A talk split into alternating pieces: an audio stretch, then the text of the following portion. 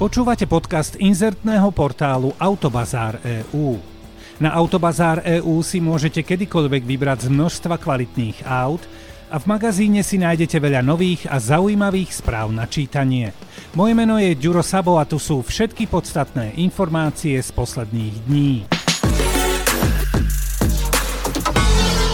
Náš prvý kontakt s kravou je asi takýto. Mami, čo je to? To je kravasinček. To keď máme napríklad 3 roky a kravičku vidíme niekde na lúke alebo kdekoľvek, kde sme. No a potom nás ešte rodičia naučia napríklad, ako robí kravička. No ako robí? No predsa mu. A na záver tohto infantilného úvodu si dáme ešte okrídlenú otázku. Čo nám dáva kravička? Mliečko a tu je občas chvíľka na zamyslenie a potom sa ozve. A mesko. Hurá! Čiže takto nejako sa ako deti zoznámime s týmto majestátnym hospodárskym zvieraťom, ktorého druhové meno je Tur domáci a krava je jeho samica. Potom ešte o krave viem, že má žalúdok rozdelený na viac častí a jedna z nich sa volá kniha. To viem na 100%. Ako sa volajú tie ostatné, netuším, ale kniha je tam. Môžete mi veriť.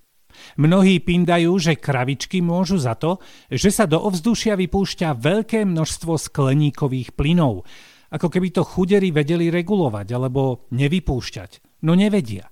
A posledná vec, ktorú ja o krave viem, sú jej mená. Teda určite ich je viac, ale ja hlavne zo slovenskej literatúry poznám tri mená pre kravu. Rysuľa, Malina a Strakuľa. No a to je asi tak všetko, čo o kravách a turoch viem. To, čo sa spoločne dozvieme práve teraz, už aspoň pre mňa budú novinky. Mliečne farmy z amerického Michiganu podpísali partnerstvo s destilérkou z kanadského Ontária, že spoločne budú vyrábať etanol z permeátu, ktorý je vedľajším produktom pri spracovaní mlieka. Stále málo na Automoto podcast. Ja viem, ale už sa to blíži. No a tety a ujovia v tejto destilérke sfermentovali tento permeát a začali vyrábať krauskú vodku. Neviem, možno mňam. A ich šéf si uvedomil, že etanol z mliečného permeátu sa dá využiť aj inak, a to konkrétne do biopalív. A tu už sme doma. No a na zelenej alebo hnedej hlinovej lúke má vyrásť farma alebo závod, ktorý bude produkovať viac ako 8 miliónov litrov etanolu ročne a hurá! Etanol sa nielen v Spojených štátoch pridáva do benzínu a spolu vytvoria palivo, ktoré má menej emisí a je čistejšie a strašne super. Čiže sme prišli na to, že kravička nám dáva o mnoho viac ako mliečko a mesko. Poď moja, poď. Už sme to počuli zo športu alebo z kultúry. Po lístkoch na Shakespeareovské slávnosti sa len tak zaprášilo. Alebo koncert vypredali za hodinu. Alebo lístky na finále NHL sa rozchytali za 27 minút. Áno, toto sa deje, ak je záujemcov o niečo, o mnoho viac ako vstupeniek. Vtedy sa prepisujú rekordy a Guinnessova kniha sa plní ďalšou hlúposťou. Ale počuli ste niekedy o tom, že by sa rekordne rýchlo rozchytali autá? V Nemecku ponúkali nedávno limitovanú sériu obľúbeného ľudového auta, ktoré sa hneď stalo zberateľským kúskom, ba dokonca investičnou príležitosťou. 333 špeciálnych Volkswagenov Golf R333 sa rozchytalo za 8 minút presne. Šéf produktovej komunikácie Volkswagenu to okomentoval pomerne jednoducho. Toto bolo rýchle aj na Golf R333 a my mu veríme. Tento Golf je špecialitkou a špeciálna je aj jeho cena. 76 410 eur, čiže cena, za ktorú si kúpite väčšie a asi aj lepšie auto a aj poriadnejší športiak, napríklad Alpine alebo Porsche. Ale ak ste raz fanúšik, je vám to asi jedno. Automobilka sa spolieha na to, že v budúcnosti sa bude vyrábať stále menej aut so spaľovacím motorom a tým pádom budú drahšie a ťažšie zohnateľné. Len si ešte povedzme, že tento žltý golfík má čiernu strechu a dvojlitrový štvorvalec Sčuduj sa svete 333 koňmi. Stovku dá za 4,6 a má strašne bohatú výbavu a všetky tie možné záchranné a neviem aké systémy. No tak si to teda zhrňme. Špeciálny golf za nekresťanské prachy sa rozchytal za 8 minút a v čakačke na bežný golf ste určite minimálne 3 mesiace. Či?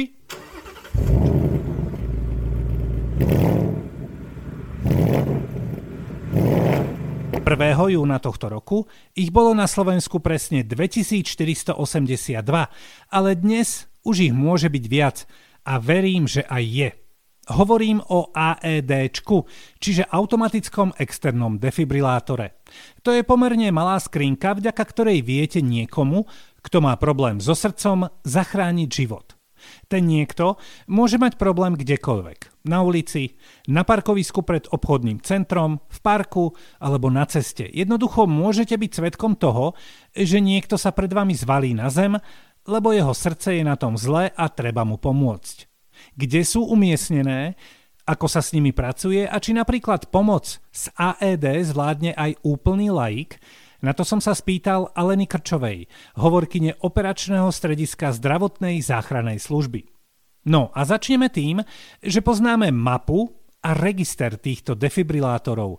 A ja sa pýtam, aký je rozdiel medzi mapou a registrom automatických externých defibrilátorov. Tu treba najskôr možno vysvetliť, že tá mapa AED, ktorú máme mimochodom aj zverejnenú na našej webovej stránke www.155.sk, uh-huh. tak má skôr taký populárno-edukačný charakter. My sme vlastne chceli touto mapou aj edukovať, aj vysvetľovať verejnosti, na čo sú vôbec dobré automatické externé defibrilátory a predsa len keď e, navštevníci našej stránky vidia, kde všade sa tie AEDčka nachádzajú, tak e, aj na základe tohto, nechcem nechcem povedať, že môžu mať k ním nejaký bližší vzťah, to možno vyznie hlupo. Ale to je tak, ale, že aj pri nás je. Ale je to presne pre nás. No, a super. jednoducho každý rad si pozrie, či v tom okolí, kde napríklad býva na konkrétnej ulici, že ako ďaleko sa to AED môže nachádzať.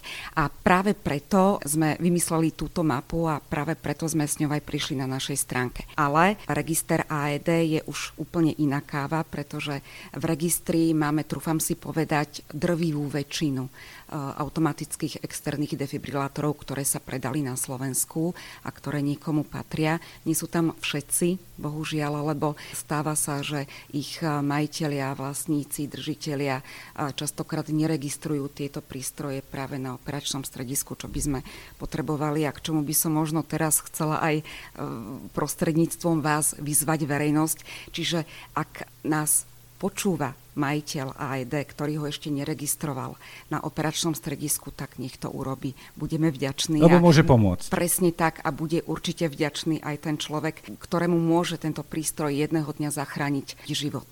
V tomto registri AED máme vlastne adresy prístrojov, ktoré sú na Slovensku a v prípade potreby vie operátor tiesňovej linky 155 inštruovať záchrancu, aby to AED použil, ak sa nachádza v jeho blízkosti. Dobre, čiže ja mm-hmm. som snaživý človek, ktorý chce zachrániť niekomu život, ktorý odpadol na ulici, zavolám 155 a niekto mi povie, viete čo, 100 metrov od vás je niekde AED a ja niekomu poviem, prosím vás, utekajte, doneste ho, alebo ako? Skoro presne, mm-hmm. hovorím skoro presne preto, lebo nepovie, že niekde od vás, ale povie presne, presne že jasné, 120 jasné. metrov mm-hmm. na tom a tom mieste sa nachádza prístroj, choďte ho vziať. A tá situácia je taká, že ak už mám ten prístroj a idem teda niekomu pomôcť, tak sa nesmiem báť, pretože to je, použijem laický výraz, blbúvzdorná vec, ktorú proste každý pochopí. Ono to vyzerá ako. S tým musím naozaj súhlasiť. Automatický externý defibrilátor vie skutočne použiť každý, nemusí mať na to medicínske vzdelanie.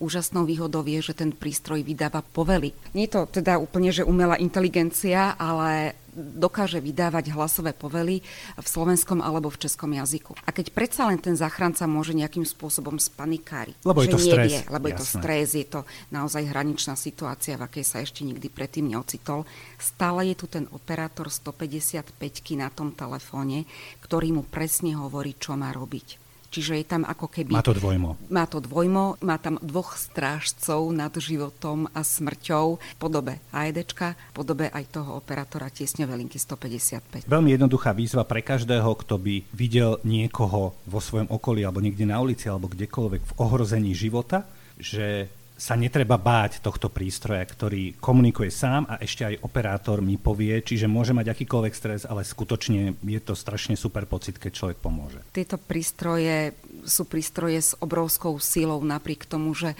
pôsobia e, na prvý pohľad tak subtilne a nemajú veľkú veľkosť a naozaj dokážu zachrániť ľudský život. Koľko by sme chceli, aby sme mali AEDčiek na Slovensku? To je výborná otázka, pretože ak by to záviselo na mne, tak milión. na Alene Krčovej, tak by som si priala, aby takýto prístroj bol v každej jednej obci, aby bol v každej jednej meskej štvrti, jednoducho, aby boli aj umiestnené tak, aby dokázali v prípade potreby pomôcť. Pretože je zbytočné, keď mám napríklad na jednom mieste sústredených tých AEDčiek 10 a potom o kus ďalej mám lokalitu, kde nie je ani jeden. Čiže naozaj bola by som rada, ak by ten počet stále rastol, ak by boli dostupné pre čo najväčší počet ľudí. Kliknite na 155.sk alebo si dajte do Google mapa AED a mrknite sa schválne, kde pri vás je takýto defibrilátor. Ja ho vidím napríklad na budove dobrovoľných hasičov v Uhrovci. Je napríklad aj na Žiarskej chate v západných Tatrách, je v Tesku v Trebišove a aj v domove dôchodcov v Beluši. Schválne sa pozrite, kde všade na Slovensku je automatický externý defibrilátor. A nebojte sa ho použiť, ak bude treba.